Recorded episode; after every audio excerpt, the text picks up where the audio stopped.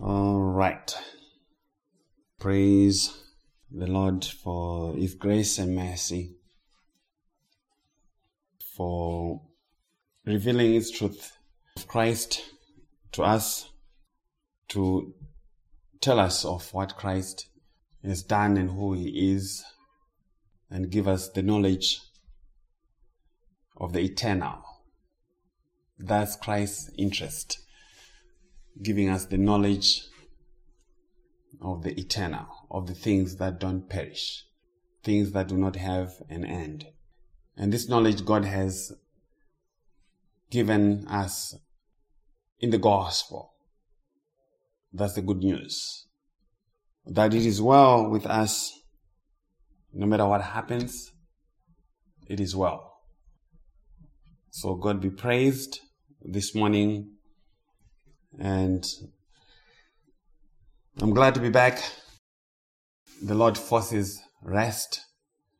Every little thing in His creation is His instrument to do His bidding. There's nothing that is not doing God's will. The bugs, bacteria, viruses, you name them, they are at the command of the Lord to do His work for Him. Disease, sickness, they are at the command of God to do His bidding.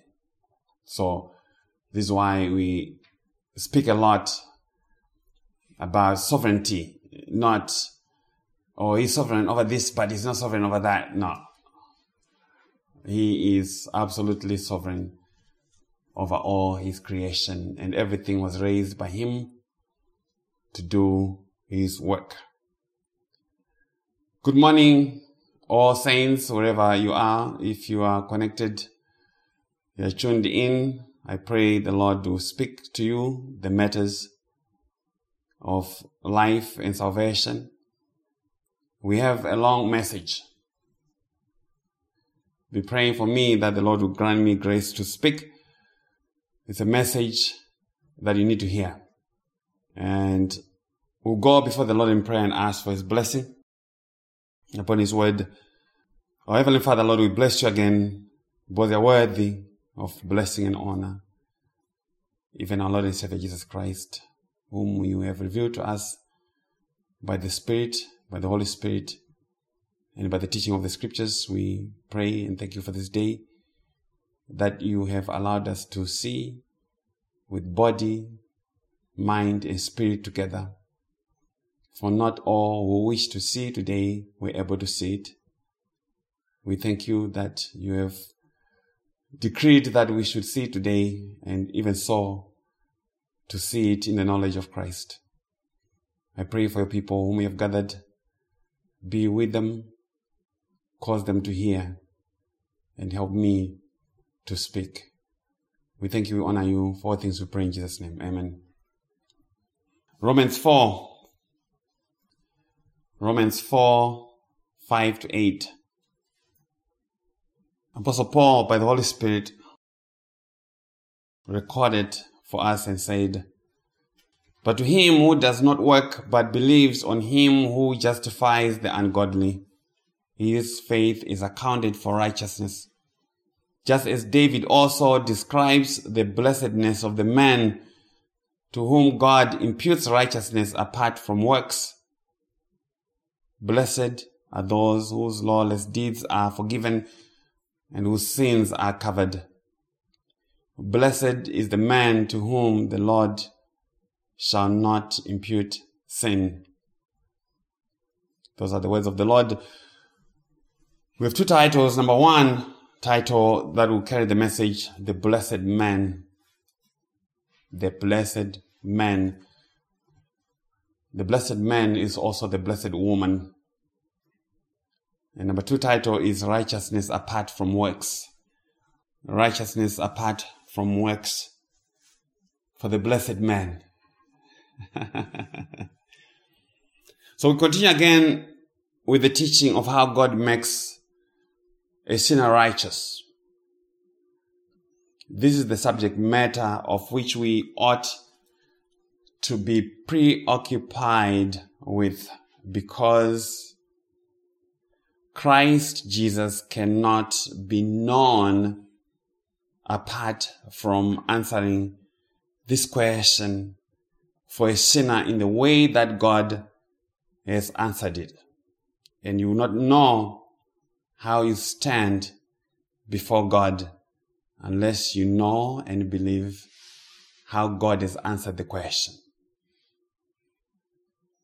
The problem in the professing church world is they are not interested in this boring subject. They want things to do. They want to be entertained, things to tickle them once, twice, and forever, if it were possible. Just tickle me. Tell me about my best life. They want to hear about things that make them appreciated, that help to improve their self-esteem.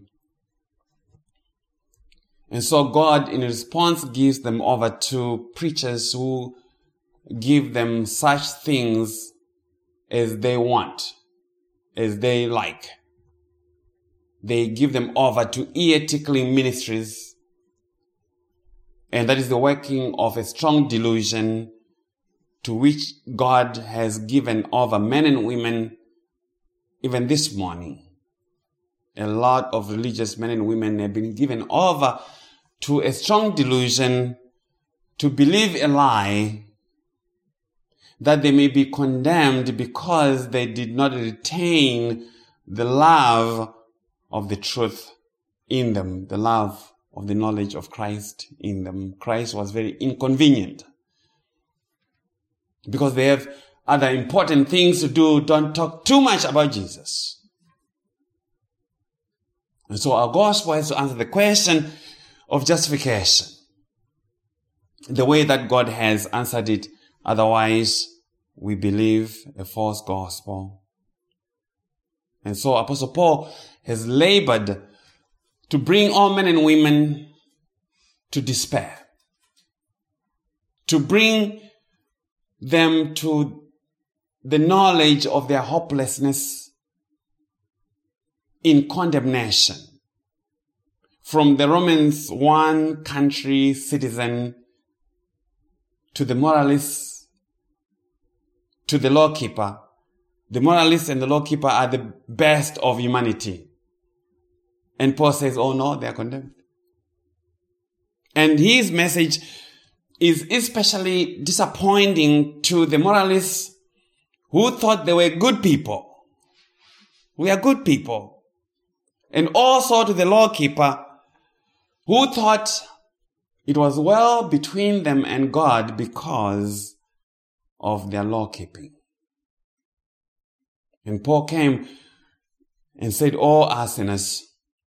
There's none righteous. There's none who understands. There's none who does good. There's none who seeks after God. All have become unprofitable. You see, all this testimony about the human spiritual condition is ignored by many preachers and professing believers. And that is why their theological thinking is messed up. Because if you ignore the human spiritual condition, human depravity, total depravity, and spiritual inability, you end up giving sinners spiritual abilities that they do not possess, like a free will. There's no sinner who has a free will. And salvation is not about human free will, even if the will was free. Human free will, or human will, is a slave to sin. The human will is a slave. But free will is invoked to deny the truth of God's free and sovereign grace, especially his work in election. It's a denial of God's election. And it is always raised to try and counter God's truth of his absolute sovereignty in salvation. Religious men and women hate election because they understand the implication of it. They clearly understand that it will take away from them all the power of self-determination. It will take away their power of decision-making of eternal matters. And so they'll double down in unbelief and even quote some verses out of context. But human free will is unbelief. That is all there is to it, is unbelief. One who believes in human free will still needs to be granted repentance by God unto the truth. They are still an unbeliever. So Paul says the law is not helpful to a sinner. The law cannot be helpful to you and me. It's too late for that. It was not given to help us in any way with respect to accomplishing salvation by something that we do. But there is hope. There is a way. There is a righteousness that God has revealed. You see, the righteousness is revealed. You don't do righteousness. It is revealed to you. A righteousness has been revealed that answers to the justification of a sinner before God. That makes Kathleen a righteous person before God. A holy person in spite of everything that she has done and will ever do. And this righteousness is called the righteousness of God. It is not the righteousness of Paul. It is the righteousness of God. The righteousness of the law will be called the righteousness of Ella or Sister Deb. And you don't want that righteousness. Run away from that righteousness. You want this righteousness that is called the righteousness of God. And it is righteousness that is apart from works of the law, righteousness apart from human obedience. It is a righteousness that comes by another, by the obedience of another, the person called Christ Jesus. It is his faithfulness in obedience to God, and this is the righteousness that God uses to call and pronounce you as righteous before him. This righteousness, this is the only righteousness that God uses to pronounce a sinner as righteous before him. There's no other righteousness. But in this, the law had a purpose in salvation history. But salvation has history. And the law is there in the history of salvation, to give the knowledge of sin as x-rays are to a person with pneumonia or broken bones. The law giving an x-ray of your spiritual condition, the condition of the human heart and its inability to cleanse itself, its inability to be righteous before God. So the gospel is not opposed to the law in this regard as long as we understand the purpose for which the law was given.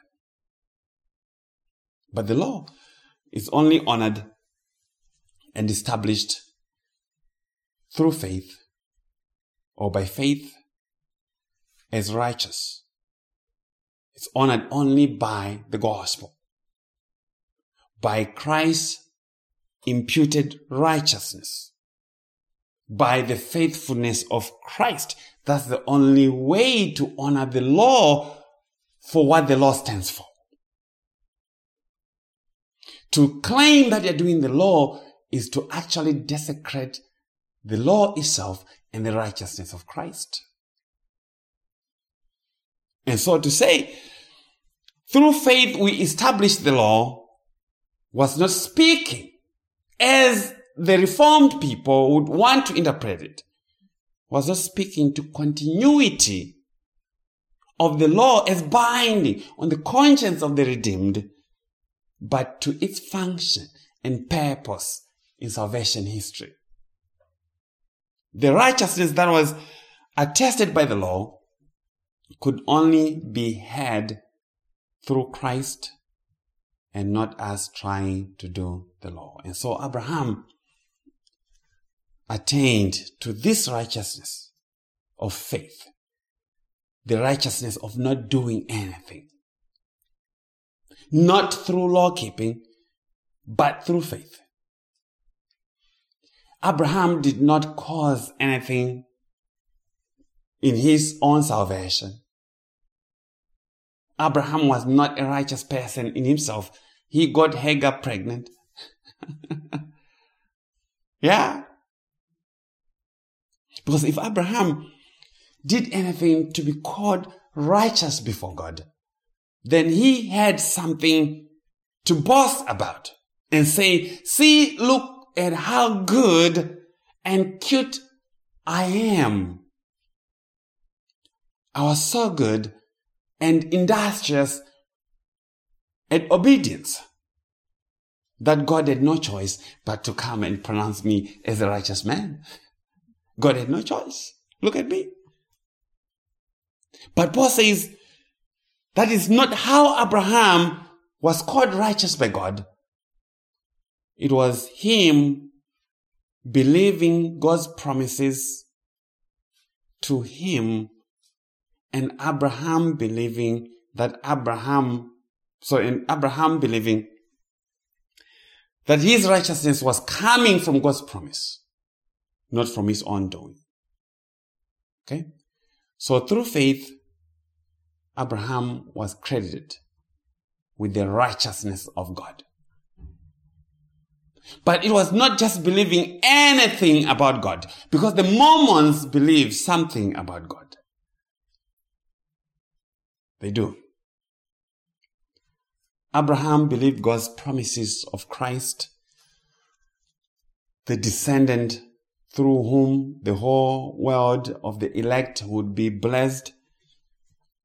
And so Abraham was pronounced as righteous on account of Christ, because it is only Christ who justifies. Abraham was declared as righteous by God, looking to the sure coming of the Lord Jesus. So the real transaction of Abraham's justification was not in Genesis fifteen six. The real transaction was on Mount Calvary. Mount Calvary was the cause of Genesis fifteen six. Not in his faith. The faith of Abraham itself was not the merit. The blood of Christ was the merit. In this matter of salvation, there's only one way to justify a sinner. There's only one way. It is Christ Jesus. Because of the issues that surround who God is and who you are. The issues that arise because of the nature of God and because of who you are as a child of the dust demand that only Christ has the righteousness that God accepts. This is not about, oh, antinomianism and stuff. That's all foolishness. Because they don't understand the conversation around the holiness of God and the righteousness of God. There has to be satisfaction of God's wrath for the sinner by way of the shedding of blood. Not your blood, not the blood of bulls and goats. Those could never take away sin, but the blood of Christ. So the death of Christ was alone the basis of Abraham's justification, not his good works. Thus Abraham was made righteous only by the imputation, by a crediting of Christ's righteousness to him. So Paul reached out this far into Genesis, to the history of national Israel. And he went for a figure, a figurehead in their history, whom they held in the highest of esteem, and said, guess what? Your father Abraham was declared righteous by this same gospel that I am now presenting to you, that you are now rejecting as heresy and foolishness. And you're trying to kill me for it. And if the Jews could understand that this is how their forefather was declared a righteous man by God, by the imputation of Christ's righteousness, then this was also true for them if they should be saved. And we did go to the book of James in the previous message, message number fifteen from our Roman series, to speak to the matter of what James was talking about with respect to justification, being of faith plus works. And we concluded that, that though James and Paul reached out to the same person of Abraham and to the same text of Genesis fifteen six, Paul was speaking of objective justification before God, and James was speaking to subjective justification before man. That's different. Because Abraham was declared by God as righteous in Genesis fifteen verse six. And yet the thrust of James' argument happened twenty years later on Mount Moriah in Genesis twenty-two, after Isaac was already born.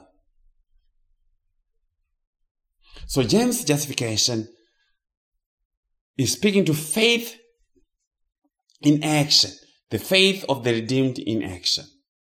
It is not speaking to their objective standing before God. Okay? And in that particular context, James was speaking to service within the body of the redeemed. And that is what is consistent with the thinking that James was working. So then to run to James, to draw to the conclusion that he was speaking of objective justification of a sinner before God by faith and works is not correct understanding, because your works could never answer to the issues of God's righteousness and holiness. Your works and mine could never answer to that. They could never pay a dime towards that. Okay? To teach that James was teaching of your objective righteousness before God is a denial of justification by grace alone. It would immediately cancel out the death of Christ and God's acceptance of his payment as the only cause of our reconciliation with God.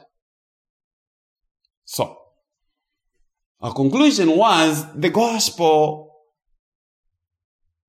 is not of works, but it is not anti-good works. Our works are not the basis of what makes us righteous before God. That is all transacted in Christ Jesus.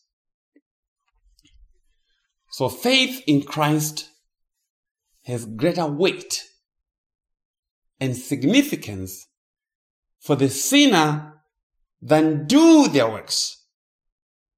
Because as we remarked, our works can be duplicated by even the unbelievers. The unbelievers can even do greater works. The Muslims, when they lend each other money, they don't pay interest. You get twenty thousand, forty, fifty, one hundred thousand. You don't pay interest. That's wonderful. That's cheap money. Don't become a Muslim because you're trying to get a loan that's free.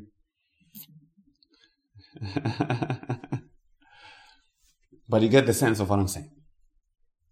Our good works can be duplicated easily. But what can't be duplicated is standing on Christ alone. Okay?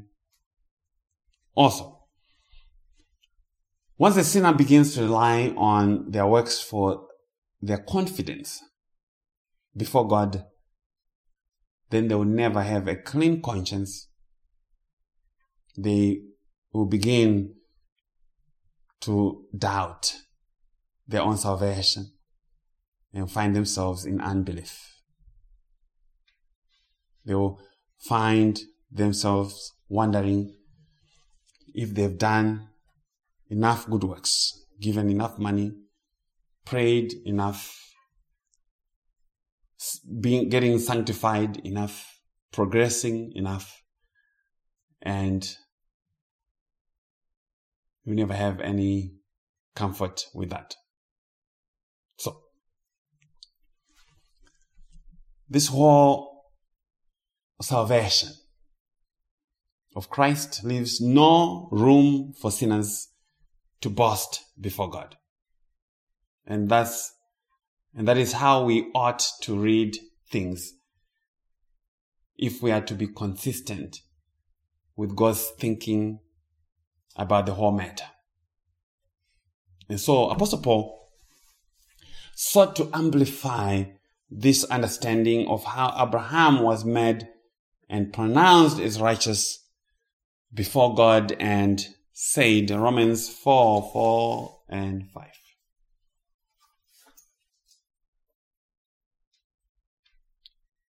Now to him who works,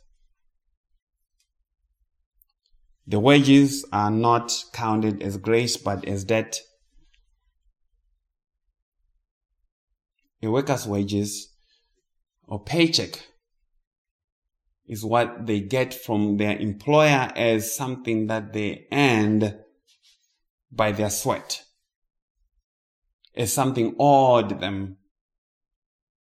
But there's no employer who gives monthly paychecks as grace or as a gift without doing any work, unless if you are the U S government. The government does that because it is doling out money that it did not work for.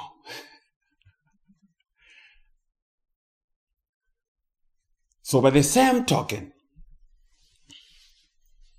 a sinner is not made and cannot be made righteous before God because or by something that they do in good works of righteousness. It does not commend you before him as a righteous person. Because the impli- the implication then is that God is made a debtor to men for the wonderful work that they did to cause their own salvation. Salvation then becomes like a paycheck that God gives you for your own righteousness. So God now has to pay each one with eternal life, because that's the only thing he has to pay for someone who is good. He only has eternal life to give where there is righteousness. So now he is obligated to give eternal life because of what you contributed by your own works. And in that scheme, God will never hear the end of the boasting. You know what the little children do? As soon as they can do anything, put on their shoes, I'll do it by myself. I did it by myself. It's boasting. And that never ends until Christ comes and slews them with the gospel and say, no, no, no, you did not do it by yourself. So what's the solution that is consistent with a God who does not share his glory with any other? Verse five, but to him who does not work, but believes on him who justifies the ungodly, his faith is accounted for righteousness. The faith of Christ is accounted. Because I've been thinking about that second part of verse five. His faith is accounted for righteousness. Whose faith? It's the faith of Christ that is accounted for righteousness. To the person who does not work, to try and be justified by God by their own good deeds, but believes on him who justifies the ungodly, his faith, the faith of Christ, is accounted for righteousness. See what God has said. God calls the person who seeks justification the ungodly. You have to underline that. God only justifies one kind of people. The ungodly. That's your qualification. That is who you and I are before him. Apart from Christ, we are the ungodly. Now you ask people if they think they are ungodly. No, they'll find a way to polish up their resume and say, uh, just some oops moments. Once in a while, just some things that I did when I was little. Uh, I remember, um, yeah, when I was twenty-five, but otherwise, I'm a wonderful person. I'm very good. I never got any speeding ticket. I pay my bills on time. Just, I'm a nice neighbor. But God says, no. Only the ungodly are credited with his righteousness, the righteousness accomplished by Christ. And these ungodly do believe the gospel. Okay? The ungodly are they who believe the gospel. The self-righteous people do not believe the gospel. And God is not going to credit righteousness to all the ungodly people of the world, but only those who believe. And who are these who believe?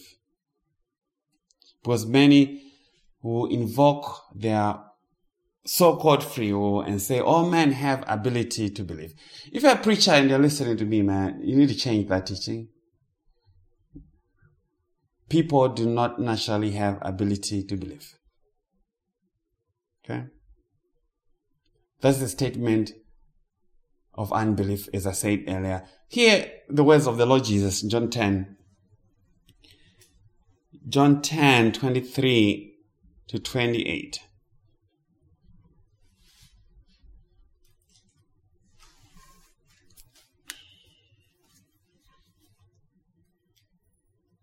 John says, and Jesus walked in the temple in Solomon's porch. Then the Jews surrounded him and said to him, how long do you keep us in doubt? If you are the Christ, tell us plainly. Jesus answered them, I told you, and you do not believe. The work that I do in my Father's name, they bear witness of me. But you do not believe because you are not using your free will right. But that will be the thing for Jesus to say, that I gave you all the ability to believe, but you are just failing to exercise your God-given ability, your free will. Hear what Jesus said. But you do not believe because you are not of my sheep, as I said to you. That's, that Jesus is wrath.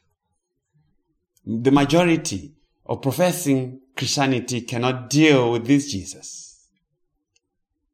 Okay? They will do contortions to try and explain this away. It's very clear. Jesus says, you do not believe because you are not of my sheep. People be- believe because they are sheep. Faith does not make you a sheep. Faith does not convert a goat into a sheep. Faith confirms that you already belong to Christ. You always were sheep, even though you were ungodly. Yeah? Cause and effect is very important. All sheep believe. And they come to him. They hear his voice. They believe the truth. And they follow him. As he said, verse twenty-seven, my sheep hear my voice, and I know them, and they follow me, and I give them eternal life. That's what I do. And some foolish person is going to say, oh, you lose salvation. Based on what? Jesus said, he gives his sheep eternal life, and they shall never perish. So if you come with the gospel that salvation can be lost, you're going against Jesus. So who do we believe? You or Jesus? Neither shall anyone snatch them out of my hand. No one can snatch Christ's people from his hands. And he even went to say, even from the Father's hand. He said, my Father is greater than all. And nobody. That's double insurance. If for some reason you can wiggle your way out of Christ's hand, he says, no, you're not going to come out of my Father's hand. Salvation cannot be lost, my friends. Not by your sin. Because people say, oh, Paul, you've been sinning and you continue to sin. Uh, I, I think, no, because they're not reading things correctly. You don't base eternal matters on Paul. This our Paul, you base it on Christ. That's the thing that a lot of these popular preachers play gimmicks with people's lives, and they leave people feeling unsaved with every one of their messages. They'll say, oh, we're saved by grace, and midway through the message, they turn it upside down. They're playing gimmicks. I give them eternal life, and they shall never perish. Actually, it's, if I'm correct, it's a double negative. Never ever perish. It's not going to happen. So the sheep are ungodly people. Surprise, surprise. They're ungodly people. So don't be surprised when you sin. Because that's who you are. Ungodly people.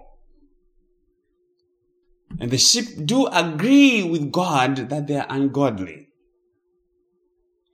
The sheep know that they have no other way to be called righteous apart from the free imputation of God's righteousness. So they hear, they believe, and they rest. God justifies the wicked. Do not miss that. God justifies the wicked. Because if you think you're wicked, we have some very good news for you. And he freely justifies them by the righteousness of Christ. So faith is not the condition that the ungodly meet to have the righteousness of Christ. Faith is God working in the elect, in the appointed time, in his ungodly people, to give them the knowledge of their standing before him and of their assurance of salvation in Christ, who is the substance of things hoped for, the evidence of things not seen. Christ Jesus. That's what faith is doing. It's God working to give us the spiritual eyes to see who we truly are before him on account of Christ. Yeah? So Paul, see that Paul made a distinction between working and believing. Working is works-based salvation, and believing means not working. Faith does not work for salvation because it is contrary to working. Faith is a resting and a trusting in God's way and saying that is enough for me to fit me for glory. Faith is trusting that what God says about Christ is enough for you. Faith is saying God is just in crediting a righteousness that you did not work for.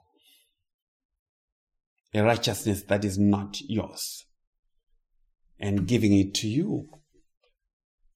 And blessing you based on that righteousness that you did not earn. So faith is saying, if I should die this minute, Christ is enough to answer for me before God everything that God would ever ask of me. That's faith. And faith is saying, lazy boy gospel. I have entered into, re- into God's rest because I have also ceased from my own works of righteousness. Faith is saying, God's method. We have two methods here. We have your method of trying to be good, and then there's God's method.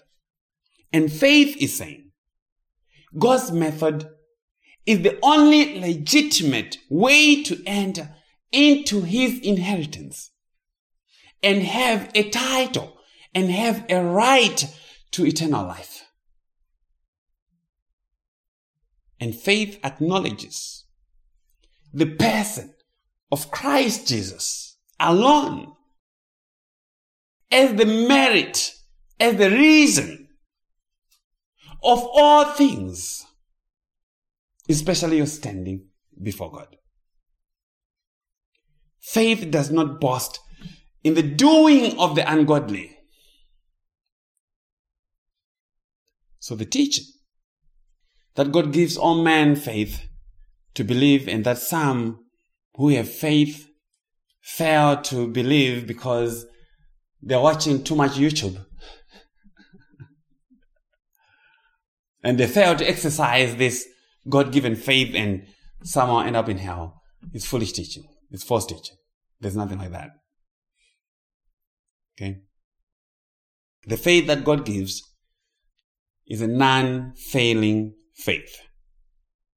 It will always see Christ no matter how weak. Okay? It will always see Christ no matter how weak it is. But Paul then says,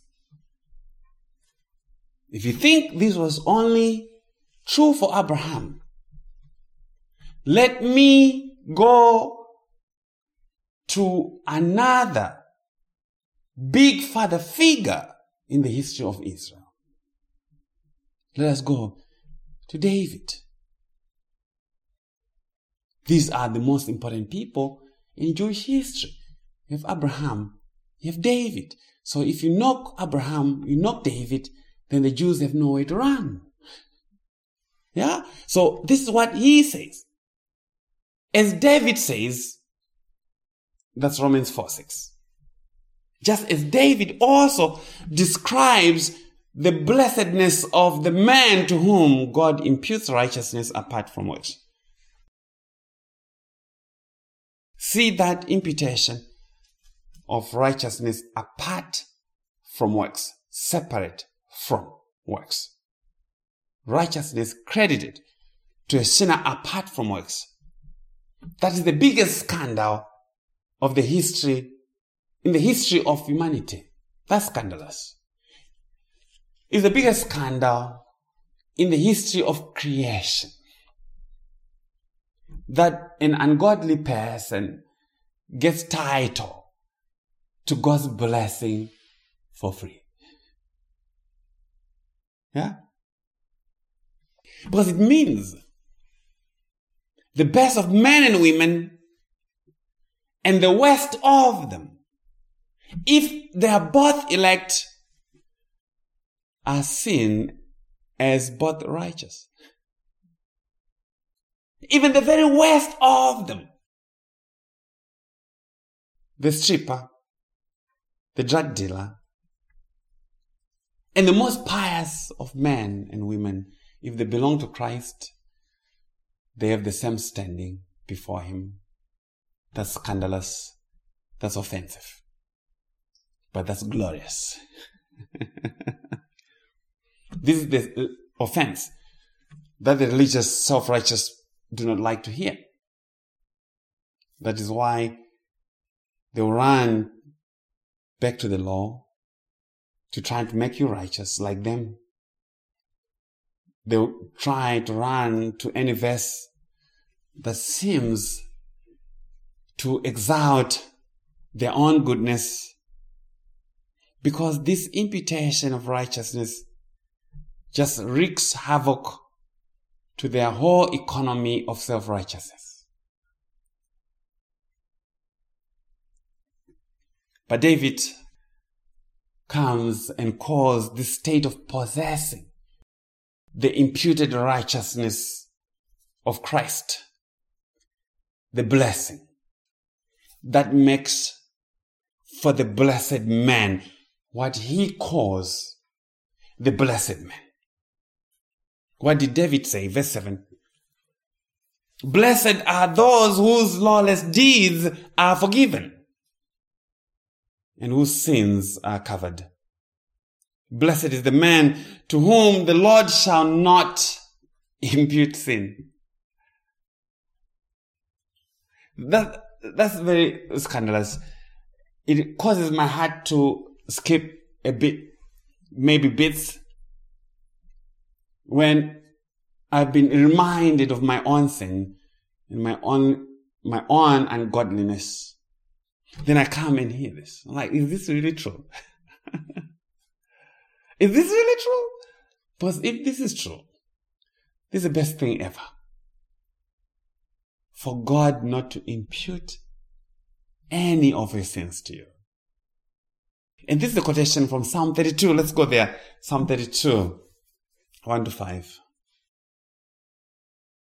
Psalm thirty-two, one to five, a psalm of David, a contemplation. David says, "Blessed is he whose transgression is forgiven, whose sin is covered." The psalmist, after having received the news of the forgiveness of his sins, expressed joy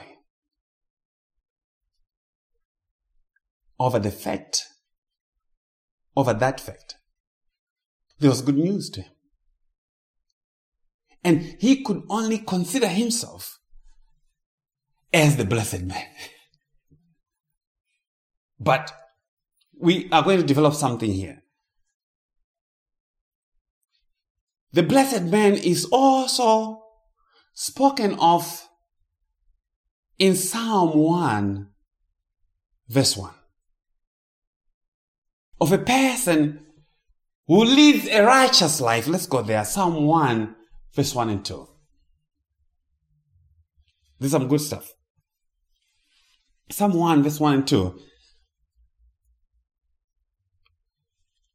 The psalmist says, "Blessed is the man who walks not in the counsel of the ungodly, nor stands in the path of sinners, nor sits in the seat of the scornful, but his delight is in the law of the Lord, and in his law he meditates day and night." What do we see? The psalmist has presented to us another blessed man. This one is a righteous man. And this is the life of this blessed man in Psalm one. He does not walk. He does not walk. Ever. He does not stand or sit in the counsel, in the way or seat of the wicked, of the ungodly, of sinners, of mockers, of scorners. This blessed man does not ever. So we have two blessed men here in our consideration. The blessed man described in Psalm one, who walks not in the counsel of the ungodly, and the Psalm thirty-two man whose sins has been forgiven. And both are called blessed men. But here's the issue. Which category of the blessed man do you belong? Do you belong to the category of the blessed man who does not walk or stand or sit in the counsel of the ungodly, the sinners? Because for all I know, you and I have walked in the counsel of the ungodly. And you still do in many ways. And that is to say, we are not the person described in Psalm one. Because a lot of preachers, lawkeeper, preacher, reformed preachers who go to Psalm one and try to say, don't, this is the man that you should be now because don't walk in the counsel of the ungodly. Don't. Yeah. You are not the person described in Psalm one. Even on your very best day, you are not.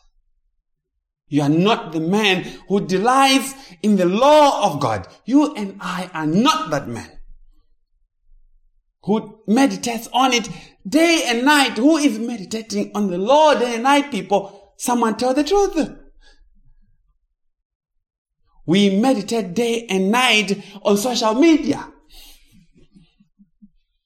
on our phones, right? Not on the law of God.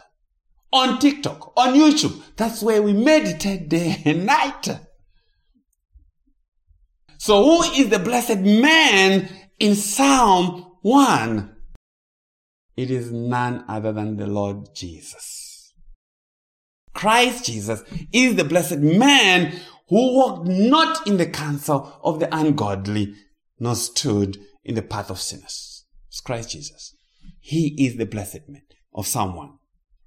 We, on the other hand, belong to the category of the blessed man in Psalm thirty-two, whose transgressions are forgiven. Because Christ never had any transgressions forgiven him, because he was not a sinner. Our category of being called the blessed man is Psalm thirty-two, because our sins are covered. We are so ungodly that it doesn't make sense to say we are blessed not walking in the counsel of the ungodly.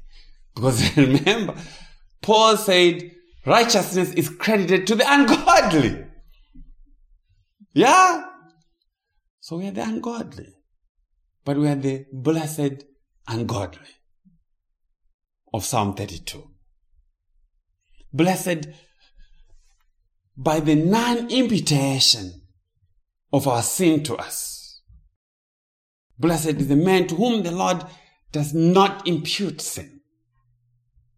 Yeah? Our blessedness does not come from our good works, but from the non-imputation of our sin to our account. That's where your blessing comes. And that's by God's decree. God decreed that he would not and will not impute any of your sins to your account. That's blessedness. That's blessedness. So Abraham was justified before God, not because of someone, but because of Psalm thirty-two. David became righteous, was a righteous man, not because of someone, but because of Psalm thirty-two. Non-imputation of sin. And David said, verse two, in Psalm thirty-two,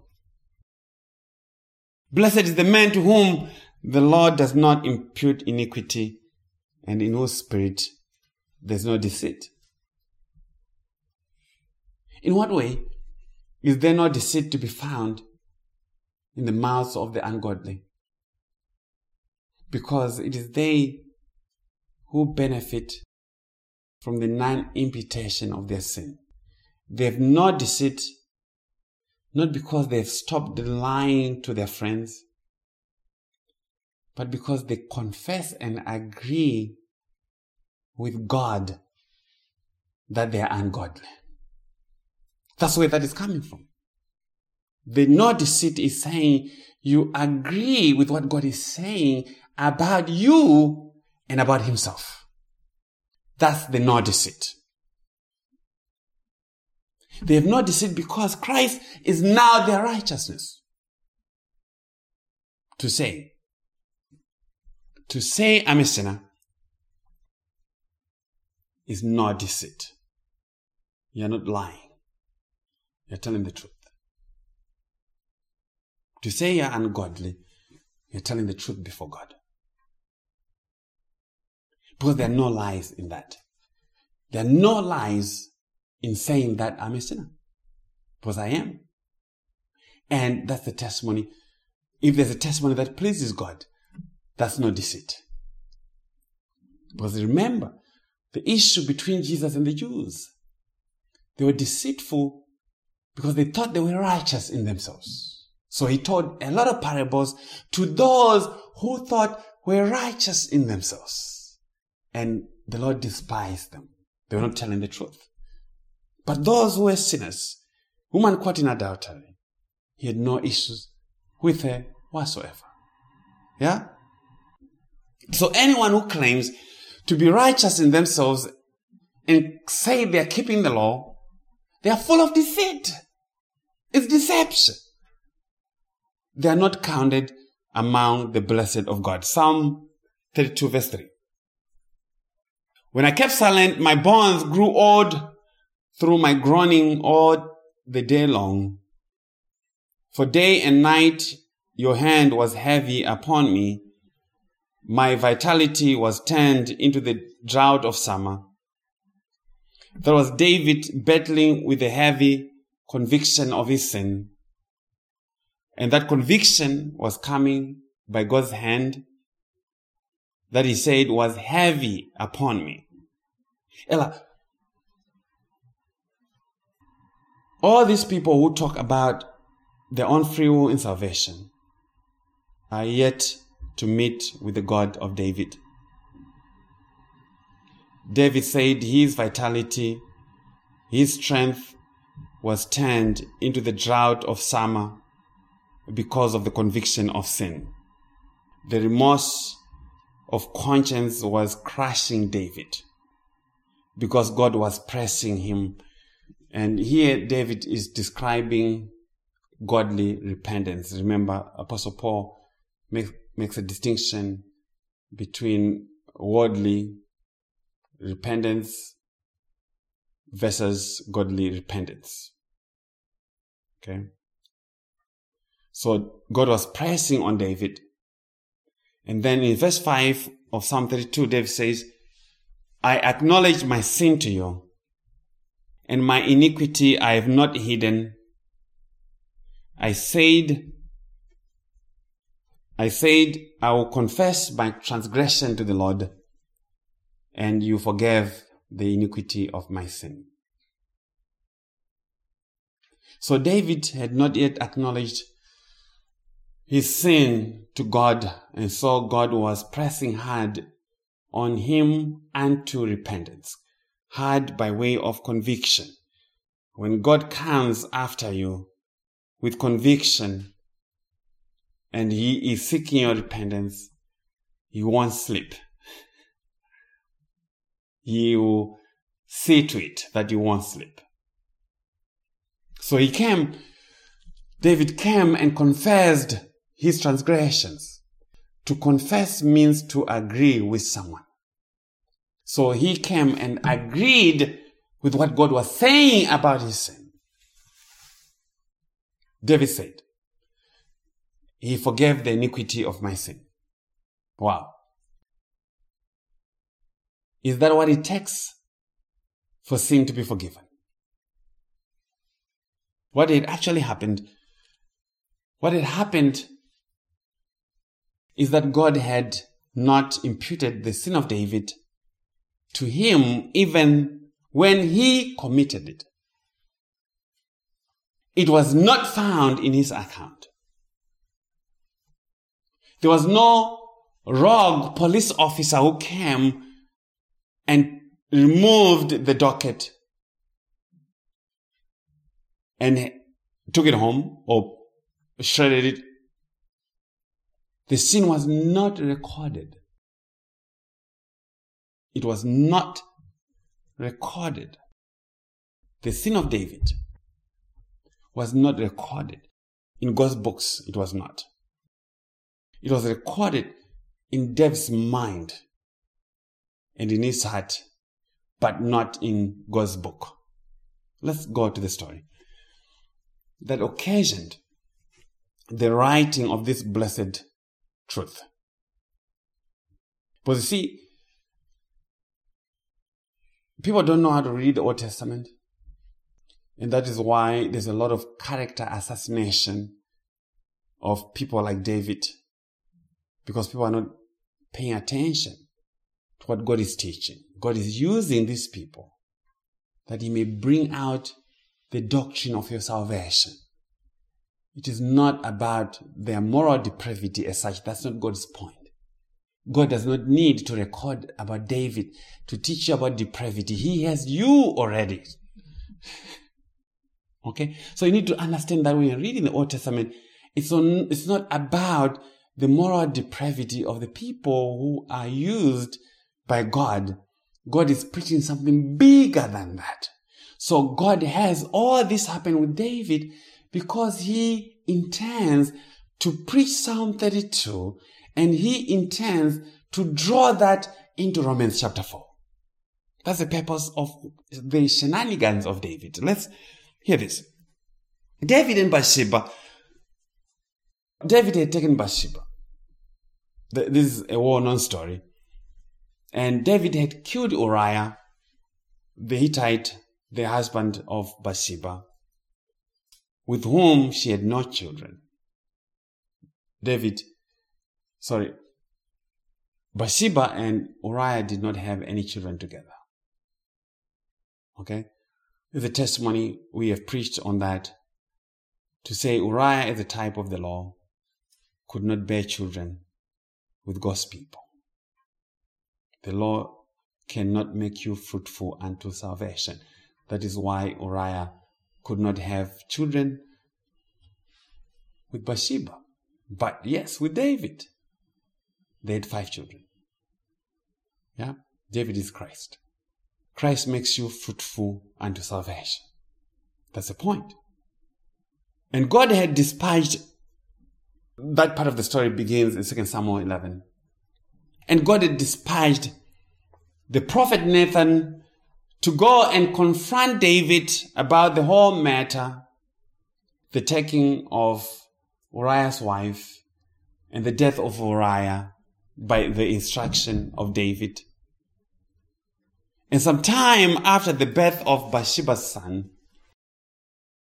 Nathan the prophet came and told David a story of a certain rich man who, in spite of having everything, stole a poor man's or a neighbor's ewe, a female lamb, to provide a feast for a guest.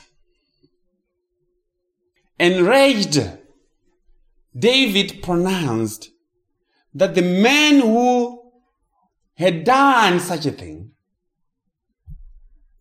such a despicable thing in his mind, should die. So David made a pronouncement on the man. And by this, David had made a pronouncement on himself of his own death.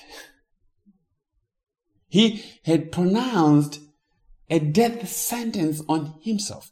God used his own mouth to declare a sentence of death on David. He said, oh, this man should surely die. Here, what happened afterwards? Second Samuel twelve. Let's go to seven.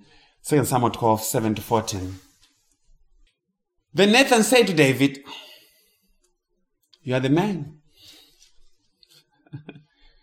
Thus says the Lord God of Israel, I anointed you king over Israel, and I delivered you from the hand of Saul. By saying you are the man, Nathan was not giving props to David and saying, dude, you rock. Give me a high five. You are the man. You are the man. No, he was pointing him as the offender. You are the man, David. You are the guilty man. Now, Nathan delivers God's message to David and says, verse eight, I gave you your master's house and your master's wives into your keeping and gave you the house of Israel and Judah. And if that had been too little, I also would have given you much more. So David had been given his master's house and his master's wives for keeping, and the house of Israel and the house of Judah. And that tells you that David was a type of Christ. That's what that is saying. Christ Jesus is he who was entrusted with the master's house, God the Father, and the master's wives, the church, as it were. These are pictures, but the reality of it is found in Christ and the church. Christ is the one who has been given charge over the body of Christ to keep it. Okay? And to rule over them. And God said, verse nine, why have you despised the commandment of the Lord to do evil in his sight? You have killed Uriah the Hittite with the sword. You have taken his wife to be your wife and have killed him with the sword of the people of Ammon, the Ammonites. And so God says, David, you have despised the commandment of the Lord God and did evil in his sight. You committed murder.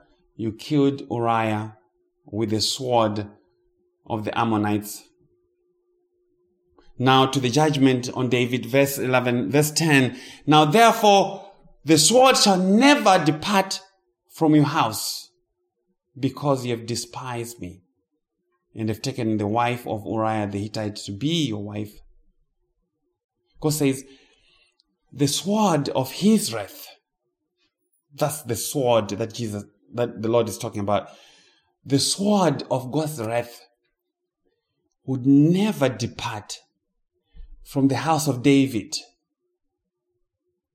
And that means the curse of God would remain or not depart from the house of David, from the house of Judah, from generation to generation. There's something that is going on that we don't have enough time to develop. But this coming from Adam. And the curse is working its way all the way into the house of David. But that's the way it's supposed to be taken care of. And God c- comes and says, the sword shall not depart from your house, David. It shall not depart. The sword of God's wrath is in the house of David. So what else are you going to do? We expound a little bit more of that. What else are you going to do? Verse eleven. Thus saith the Lord, behold, I will raise up adversity against you from your own house, and I'll take your wives before your eyes and give them to your neighbor, and he shall lie with your wives in the sight of this son. Adversity would be raised up by God himself against him from his own house, and his wives would be taken by God and be given to his neighbor to abuse them. God said he'll do that. Not the devil. God said, I'll do that.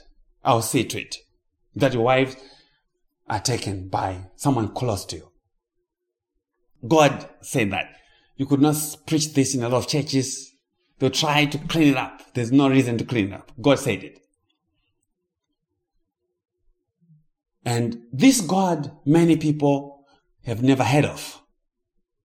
They've never heard of. And if they did, they will find a way to blame the wives instead. And say, oh, see, they were wearing short skirts, mini skirts. That's why this happened to them. No. God said, I'm going to take them. He will cause the wives of David to lie with his neighbor, cause them to sin against him. And God did this. He brought the adversity in the house of David through Absalom, one of the sons of David. The Absalom who attempted a coup to take the throne of his father David. And it is Absalom at the council of Ahithophel in Second Samuel sixteen who slept, they actually built a tent outside. And Ahithophel said to Absalom, you go on the top of the tent with your father's wives and sleep with them. And Absalom agreed. And he did just as God has said would be done. So who caused Absalom to do that? Who caused Ahithophel to give that counsel?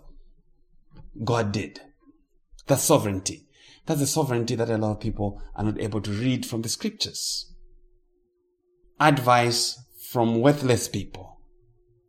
Right in the openness of the day, and see that none of the wives refused. Why? Because of sovereignty. They had to agree with whatever Absalom said to be done. So who caused Absalom to do this? With no remorse, no shame. It was not Absalom who caused it. It was not Ahithophel, his friend, his advisor, who caused it. It's God who did. Did what Absalom do sinful? Was it sinful for Absalom to sleep in the open with his own father's wives? Yes, it was very sinful. But who caused him to do it? God caused him to do it. God said he was going to cause him to do it. Now, did God become a sinner because he caused someone to do sinful things? Because that's what people say. Oh, God is not the author of sin. Did God become a sinner for causing Absalom to sleep with his father's wives? No, God did not become a sinner. He remained holy and righteous. This is the God of the Bible. This is how Judas found himself betraying Christ, and God was behind it. Judas could not betray Jesus apart from God causing it. Okay? And yet God was righteous in doing that. But who is this neighbor of David, who is given the wives of David and yet causes them to sin? Who is, who is this neighbor?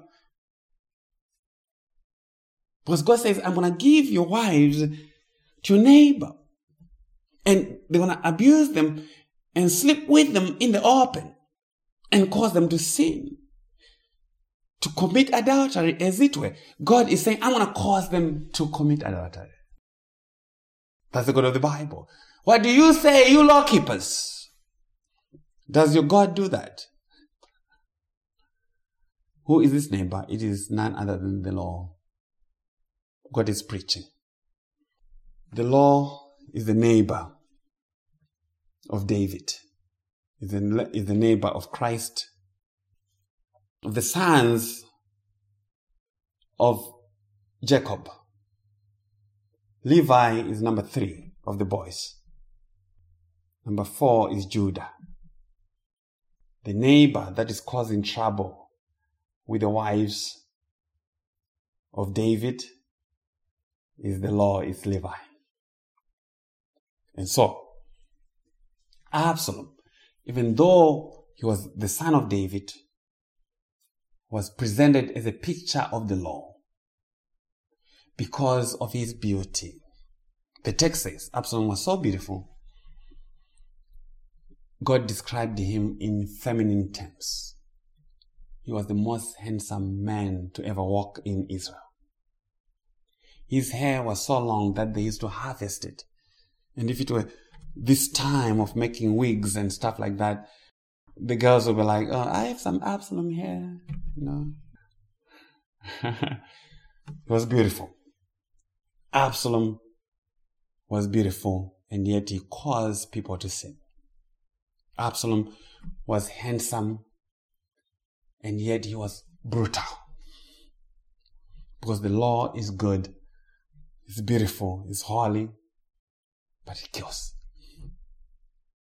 The law kills. So people will be attracted to Absalom. Oh, what a handsome guy.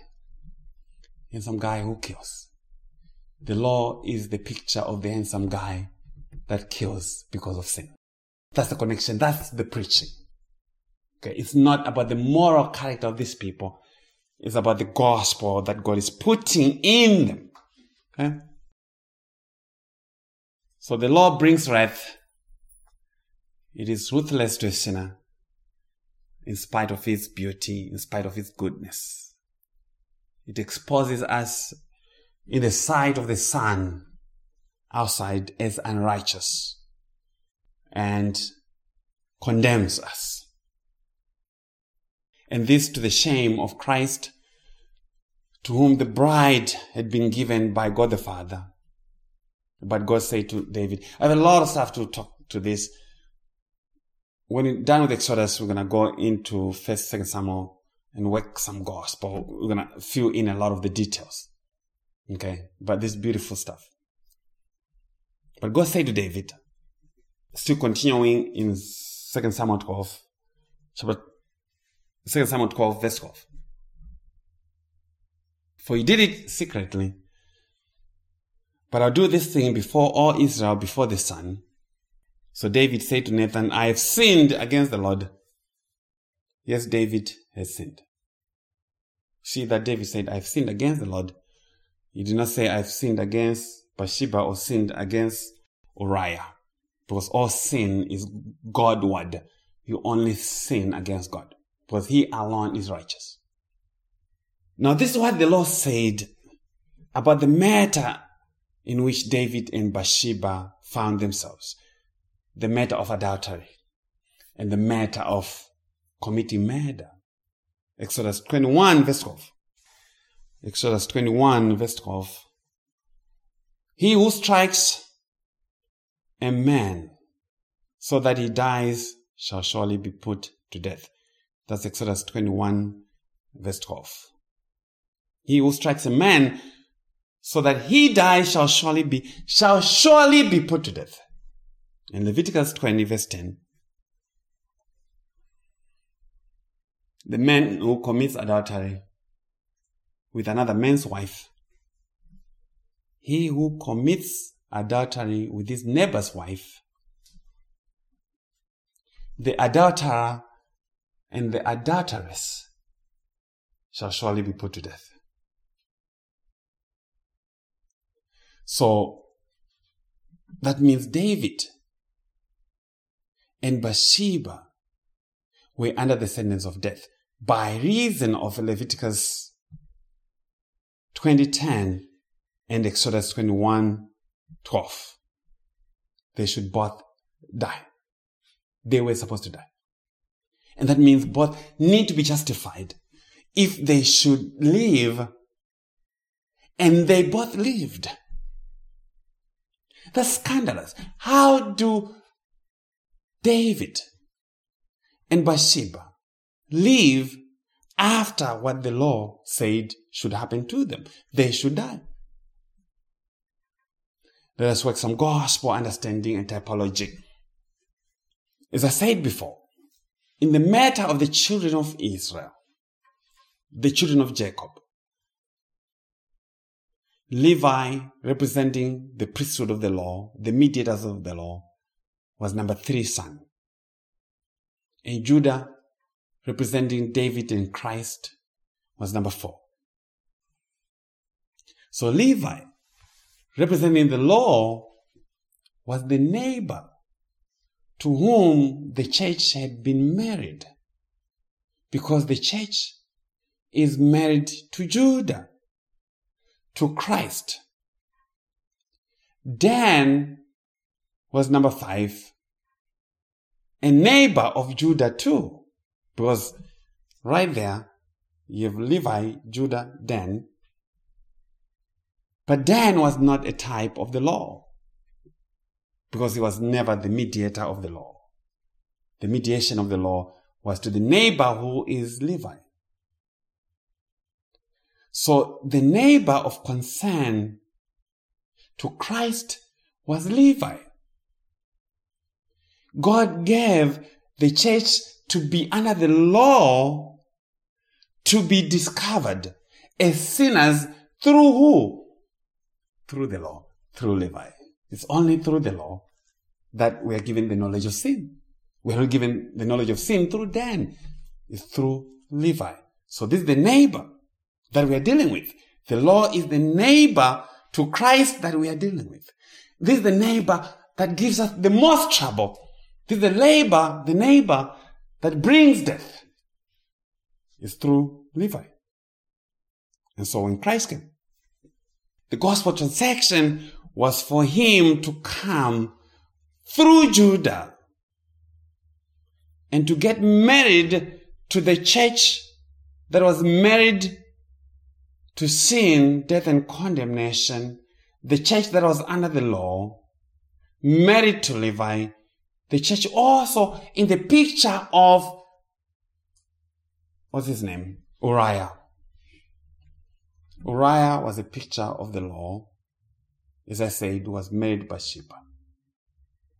And for David to get Bathsheba, what happens to Uriah? Uriah must die. That is the end of the law for righteousness. If Christ should be married to Bathsheba, if Christ should be married to the church, then the law cannot remain standing. It has to die. That's Romans seven teaching. We die to the law through the death of Christ. So Uriah must die. The law must die. Anyone who's preaching the gospel that the law remains is saying Uriah did not die, and yet David still remained married to his wife. Okay? So Uriah must die. The law has come to an end. Christ, the end of the law for righteousness. Okay? And God said, if Christ should take the bride from the law, from Levi, then that is tantamount to adultery. You have to listen carefully to this. If Christ should come and take the bride to the law to which they are tied because of sin, that is tantamount to adultery. And God said, the adulterer and the adulteress shall surely be put to death. And that to say, that statement from Exodus and from Leviticus twenty about the adulterer and the adulteress dying is a sentence on Christ. It is a sentence on Christ Jesus. This is what it means that the law was testifying of Jesus. Christ is treated as an adulterer, not because he was an adulterer in person, but because of the transaction of the gospel. It requires that he be treated as such. So he had to be, he had to die if we were to be redeemed from our marriage to the law and be married to him. In the fullness of time, God sent his son, born of a woman, born under the law, that he may redeem those who were under the law. And that to say, we died with Christ. We were condemned with him. Because remember, the adulterer and the adulteress should both die. So we died with him and we resurrected with him. That is the union. Because God in Leviticus twenty verse ten of tying the death of the adulterer and the adulteress is speaking to union. They are united together. Right? They are united. So we were united to Christ. So those married to Christ died and resurrected with him because Christ came under the condemnation of our sin because of our union with him. Union is a big, big, big word in the understanding of the gospel. Okay? So again, I'm going to qualify this for people who are not accustomed to typology and our teaching. I did not say Jesus actually committed adultery in the real sense. This was God preaching. That is why many do not get it, because they absolutize things in a way and miss the point. God is preaching something that is glorious by that. The law testifies of Christ, and that is its testimony. He must die because he is redeeming the church that was tied or married to something else. Okay? So he died as an adulterer. That's true. Christ died as the murderer. Christ died as the thief. Christ died as the prostitute. Why? Because all the sins of his people, the ungodly, they were murderers, they were prostitutes, they were adulterers, all those sins were imputed to him. And that is why a murderer like Barabbas, a thief like Barabbas, a troublemaker like Barabbas was set free. What happened to the charge of his murder? What happened to the charge of his thieving? It was all transferred to Christ. That's imputation. So Christ then assumes all that on himself, and that's what God is preaching. And that's what we are saying. It's all by imputation. Okay? See this again. We are almost getting done. Verse ten of Second Samuel twelve. Now therefore, the sword shall never depart from your house. So that's the conclusion. Because ye have despised me and have taken the wife of Uriah the Hittite to be your wife. The sword is speaking to the condemnation of sin. It is speaking to the curse. It's speaking to the curse. And God's issue was David taking Bathsheba. But it was more than that. God was preaching something greater and glorious. He says the curse has to remain in the house of David. Because as Jacob said to Judah in Genesis forty-nine ten, this is what Jacob, when Jacob was blessing his sons, this is what he said to Judah in Genesis forty-nine ten. The scepter shall not depart from Judah, nor a lawgiver from between his feet until Shiloh comes, and to him shall be the obedience of the people. The scepter of the king, the rulership, shall not depart from Judah. And when he comes, Shiloh, that's Christ, he shall be the obedience of the people. The curse shall not depart. So you see the two things that are not departing from the house of Judah. The rulership shall not depart from the house of Judah, which means it shall not depart from Christ. And also, the curse shall not depart from Christ. It shall not depart from the house of David because it is following the house of David. It has a target. The curse of God always had a target. It was not going to leave David's house. Okay? And hear this again. And to him shall be the obedience of the people. And to him shall be the righteousness of the people. It is Shiloh, who is our obedience before God. It is Shiloh, Christ Jesus, who is our righteousness. This is very consistent. This is where I say the Bible is amazing. It's an amazing book.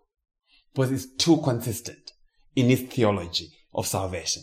Christ is my obedience. Christ is your obedience. He shall be, this one who is the king, shall be your obedience before God. Okay?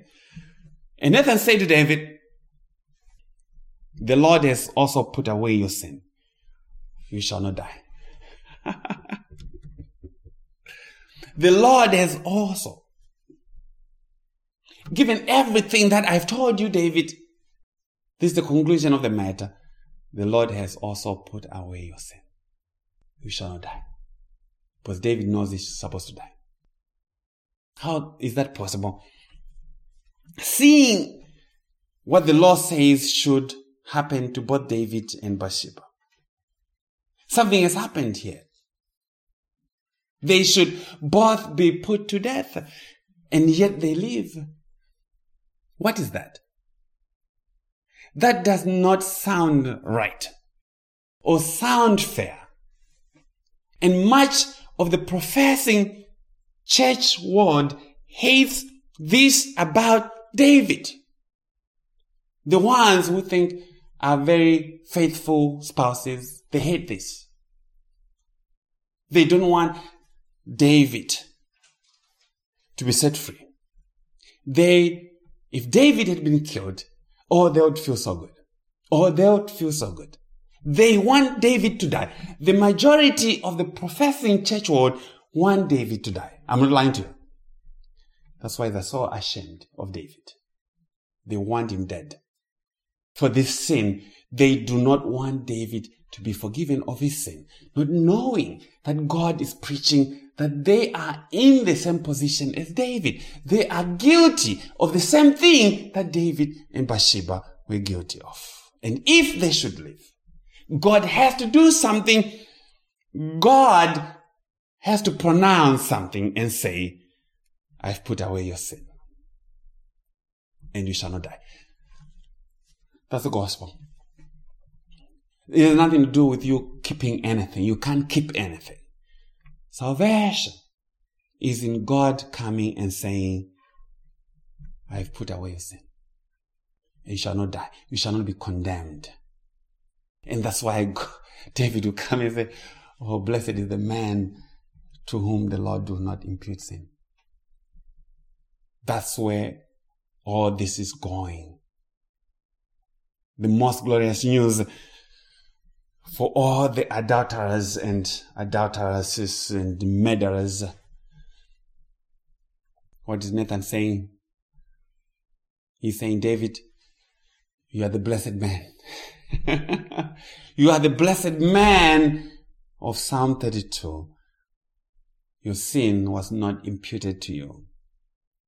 Even though he had committed murder, even though he had killed an innocent man and taken his wife Bathsheba, God has taken away your sin. You shall not die. But when did God put away David's sin? Was it on condition of his tears and penitence? Did David go to Bathsheba's family and say, oh, I'm sorry, I'm going to try to make amends. I'll give you one of my boys and I'll pay you with five hundred head of cattle, which he probably had as the king of Israel? No. Non-imputation of sin by grace alone. It happened before David even received the news from Nathan. It happened by grace alone. It was not dependent on David's good behavior. They say, oh yeah, don't do it again. Don't take another man's wife again. Don't do it, David, or else I'll impute that sin back to you. That's what a lot of people preach. But Nathan preached the gospel of God's grace. And he continued, verse fourteen of Second Samuel. However, because by this deed you have given great occasion to the enemies of the Lord to blaspheme, the child also who is born to you shall surely die.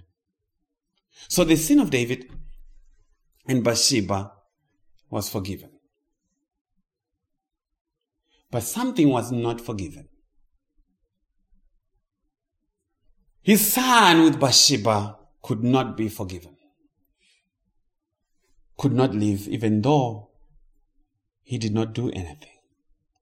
His son with Bathsheba is not the one who committed adultery. And yet he was not forgiven. God smote him. He was stricken of God. Why so harsh on the son who did nothing wrong? Because sin is not forgiven without payment by the death of the son. Some innocent person has to die in the place of someone. And this son of David and Bathsheba has to die for mommy and daddy to live, for them to be justified from all their sins. But wait, there's more. The son of David who has to die is who? It is Christ Jesus. Christ is the son of David and Bathsheba according to their genealogy.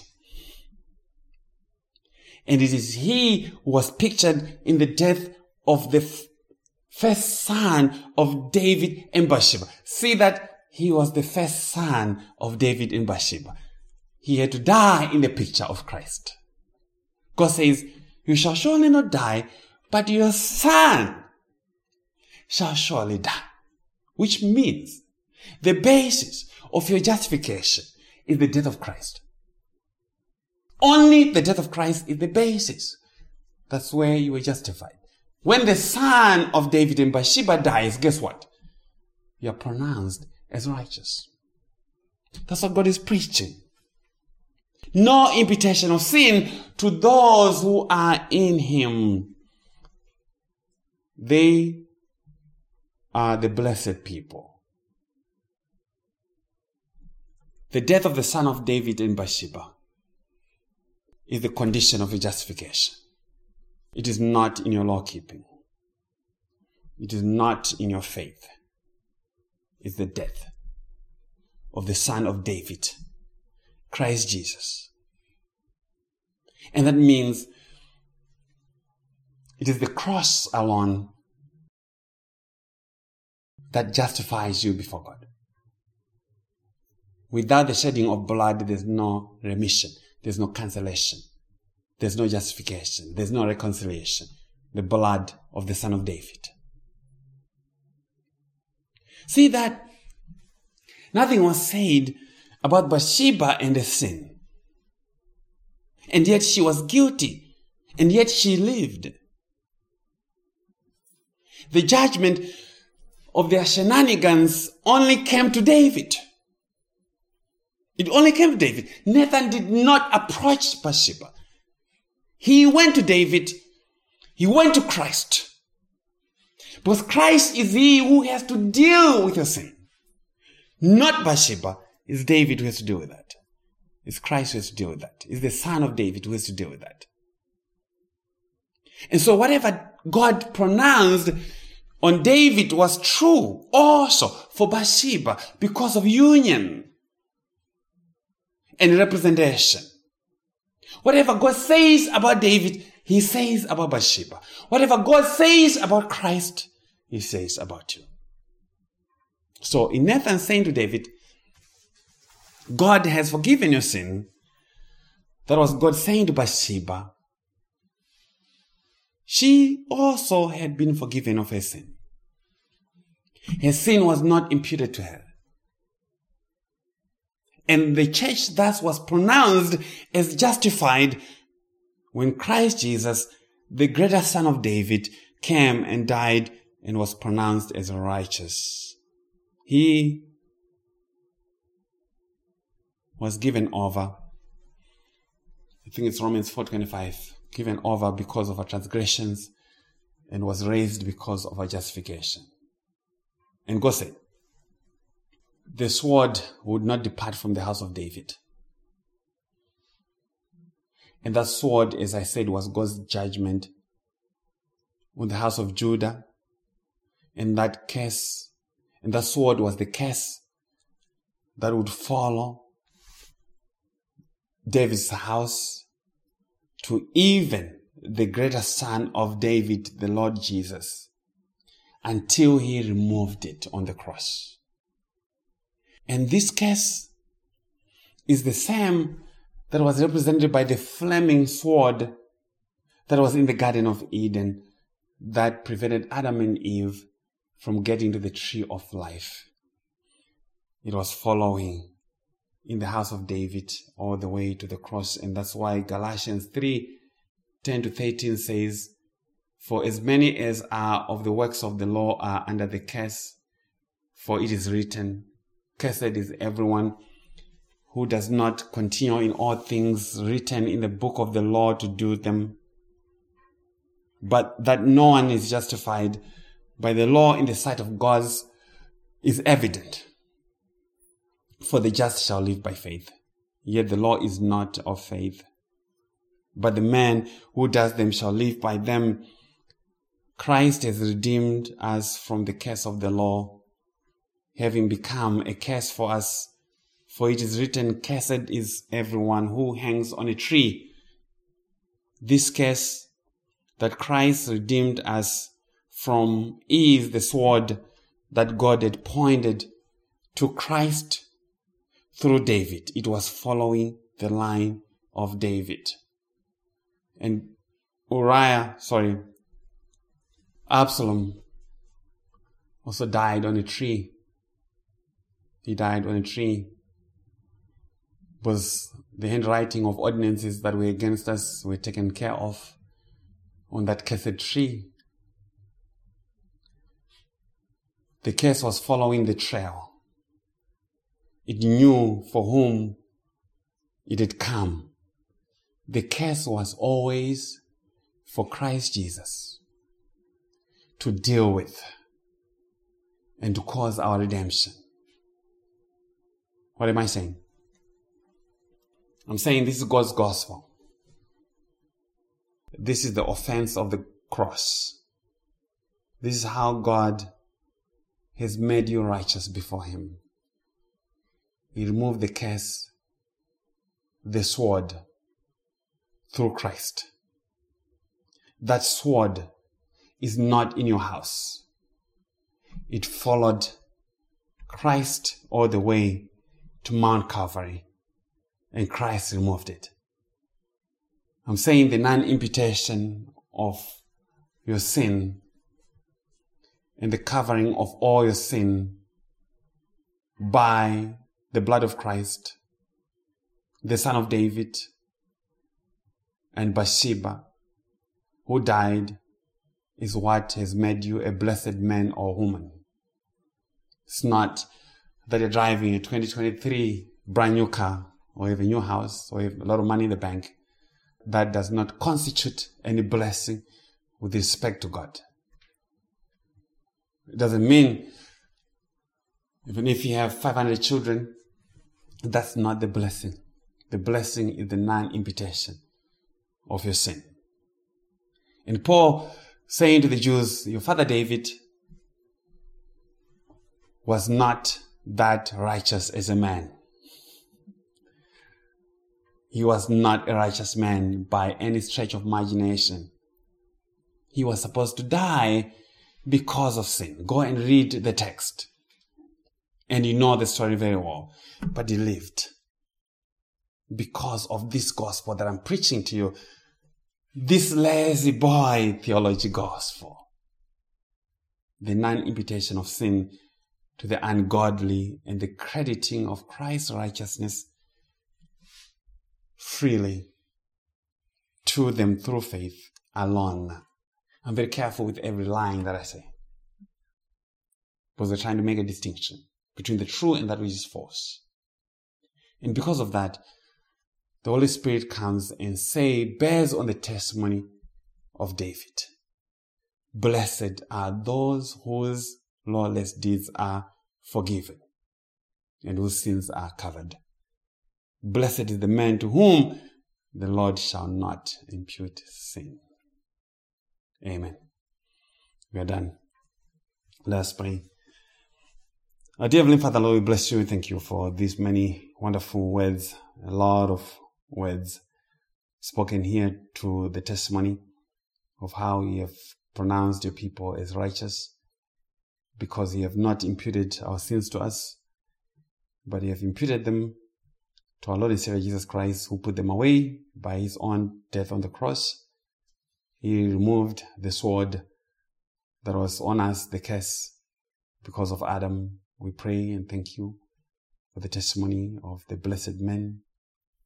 We thank you for the story of David, how you used it to bring us to the knowledge of how we have been made righteous ourselves. We thank you, Lord. We honor you for this blessed truth. We pray that you cause your people to hear uh, and come back and listen again. We pray, Lord, for your church universal. May you continue to keep it by the preaching of the gospel and by your Holy Spirit. We honor you, glorify you. In Jesus' name we pray. Amen. All right, good people. We are done. And what was I going to say? I won't be available next week. Next weekend, I have to travel to Wisconsin to see Andy Shingi things are not looking good. Their prognosis is really bad. I don't know if the Lord will give me a message to preach while I'm there or not. Depends on the situation.